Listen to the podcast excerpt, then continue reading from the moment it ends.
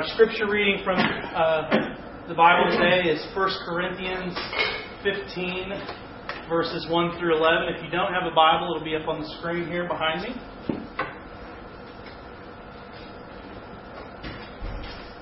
Now, brothers and sisters, I want to remind you of the gospel I preached to you, which you received and on which you have taken your stand. By this gospel you are saved if you hold firmly to the word I preached to you. Otherwise, you have believed in vain. For what I received, I passed on to you as of first importance that Christ died for our sins according to the Scriptures, that he was buried, and that he was raised on the third day according to the Scriptures, and that he appeared to Peter and then to the twelve. After that, he appeared to more than 500 of the brothers and sisters at the same time, most of whom are still living, though some have fallen asleep. Then he appeared to James, then to all the apostles, and last of all, he appeared to me also, as to one abnormally born. For I am the least of the apostles, and don't even deserve to be called an apostle, because I persecuted the church of God. But by the grace of God, I am what I am, and his grace to me was not without effect. No, I worked harder than all of them, yet not I, but the grace of God was with me. Whether then it is I or they, this is what we preach, and this is what you believe. The word of the Lord. So, this reading and that silent skit that we um, just saw tell the resurrection story of Jesus. Just a few days ago, we remembered Good Friday and how Jesus was crucified. He was executed on a cross by the Roman Empire for insurrection. And three days later, miraculously, he was raised from the dead by God. So the question that emerges for us on Easter Sunday is um, what does all of this mean? What does it mean that Jesus was raised from the dead? What implications does that have for us? What's the significance? Why would Paul say that the resurrection of Jesus is of first importance. Why are we still talking about this story to this very day, almost 2,000 years later? I had a friend a couple months ago who messaged me, one of my best friends in the whole world. We went to seminary together, we studied to be ministers, we were uh, co workers in the same church for several years.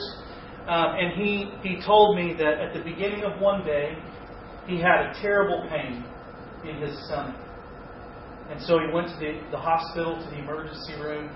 By the end of that day, he discovered that he had stage 4 colon cancer. Uh, he's a year older than me. He has three girls. And that is sobering to me. Uh, and it, it reminds me, you don't have to live in this world very long to see that something is off in this world. Something is broken. Um, there, there is, there's evil, there's death and disease, there's abuse and violence and conflict. There's all kinds of trouble in our world. And it's easy to get stuck in that realization. When you see everything that's happening, just to think, man, this world is really messed up. And there's not much hope in, in this. I mean, uh, it's probably not going to get any better. I mean, if this kind of stuff is going on, uh, won't it only get worse and worse and worse? Granted, the, the world is crummy and messed up and broken, but that is not the whole story. That is only part of the story. The other part of the story is that God created this world. Our, our good Creator created this world, and the world that we live in is good. And even with all the brokenness that's, that's in the world, that has not wiped out all of the goodness in our world. How do I know that? How do I know that? That the goodness of God is still in our world. Um, I can see it. I can see the goodness of God in the beauty of our children. I can see the goodness of God in the tulips that are blooming right now at the Arboretum. Can you see it? Can you see the goodness of God? I, I can hear the goodness of God. I can hear the goodness of God in the, the, the beautiful sounds of music that we're making this morning, and in the handbells that, that rang at the Maundy Thursday service that Ryan went, and I went to earlier this week. I can hear the goodness of God in unrestrained, let loose, genuine laughter among friends. Can you hear it? Can you hear the goodness of God? And I can taste the goodness of God. Taste it in great steak. I know that that's controversial for me to say that, but I'm going to take my stand. Yeah? I can taste it in the pure rain that falls from the heavens on a day like today that nurtures the earth. I can taste it in the sweet kiss of my best friend that I've known for more than half my life. I can taste the goodness of God. The psalmist in the Bible says, Taste and see that the Lord is good. Let me invite you to respond a little bit. What are some of the ways that you taste and see and hear that the Lord is good? What comes to your mind? And, and feel free to share it out loud if you want. Just to clarify. Yes. When you go to the wilderness, Yes. and in the silence, you try to meditate, Yes. become one with yourself, Yes. this is it. Yes. Silence, the, the wilderness, all of those things are full of the glory of God. Yes. the kindness of both friends and strangers. Yes. Amen. relationships, I hope things. Sounds kind of crazy, but um, in dirt, I love. I'm a gardener, and I refuse to put on garden gloves, and just to get my hands in the dirt and just dig around it, and spite of having it under your fingernails and stuff, have it cleaned out. That's just It's part of fun, right? Oh yeah. Oh, That's it is. good. And to see stuff come to life out of that dirt. You plant seeds in. Yeah, one more. And your testimony of answered prayers. Yes. Absolutely. See God at work when we ask Him to help us and we see something happen. We see God at work in our prayers. Amen. Uh, Paul, in this in this chapter from which we read, a little bit further after this reading, he says that if Jesus was not raised from the dead, then all of our faith is in vain. All of our faith is worth very little. Why would he say that? I think he says that because the resurrection of Jesus from the dead means something for the whole world. Uh, what happens when God raises Jesus from the dead, that sends ripples throughout all of creation. It has something to do with this world we live in, it has something to do with us. And that, that's simply this that the brokenness in the world is not its final state. Death is not the king. Sin is not the winner. We are not on a downward slope toward extinction. Uh, the, pessim- the pessimistic viewpoint does not win the day. Jesus' resurrection means that life and joy and peace are the final state of this world. That is where this whole cosmic project is heading.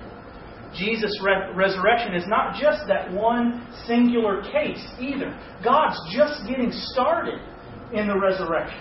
The resurrection is a foretaste of how God will bring life and renewal to the whole world. It's the first fruits of a resurrection harvest. It's the beginning act of a great play. It's the preview of coming attractions. It's the first episode in a multi billion part series. It's the foretaste. In fact, without the resurrection, the death of Jesus and Good Friday really use they lose their uniqueness.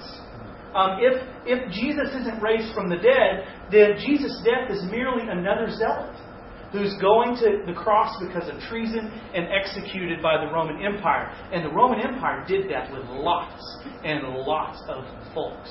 It's merely another man just being swallowed up by death. It's merely a very shameful way for a person to die if Jesus wasn't raised from the dead.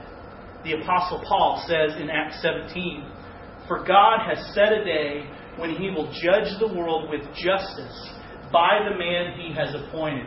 He's given proof of this to everyone by raising him from the dead. The resurrection proves something about Jesus. It proves that God has appointed him to be the judge, to be the Messiah, and to be the sacrifice for, as Paul said, forgiveness of sins for the whole world according to the Scriptures. The Abrahamic religions, Judaism, Christianity, and Islam, if they had their own conference, we call them the Big Three or something like that. Each of the Big Three have this expectation about resurrection, the resurrection of the dead. Let me read you um, some scriptures from the holy books of, of each of these big three religions. From Daniel 12, this is the Hebrew Bible. Multitudes who sleep in the dust of the earth will awake, some to everlasting life, others to shame and everlasting contempt. Those who are wise will shine like the brightness of the heavens, and those who lead many to righteousness like the stars forever and ever. From the Quran in Az-Zumar, chapter 39, verse 68.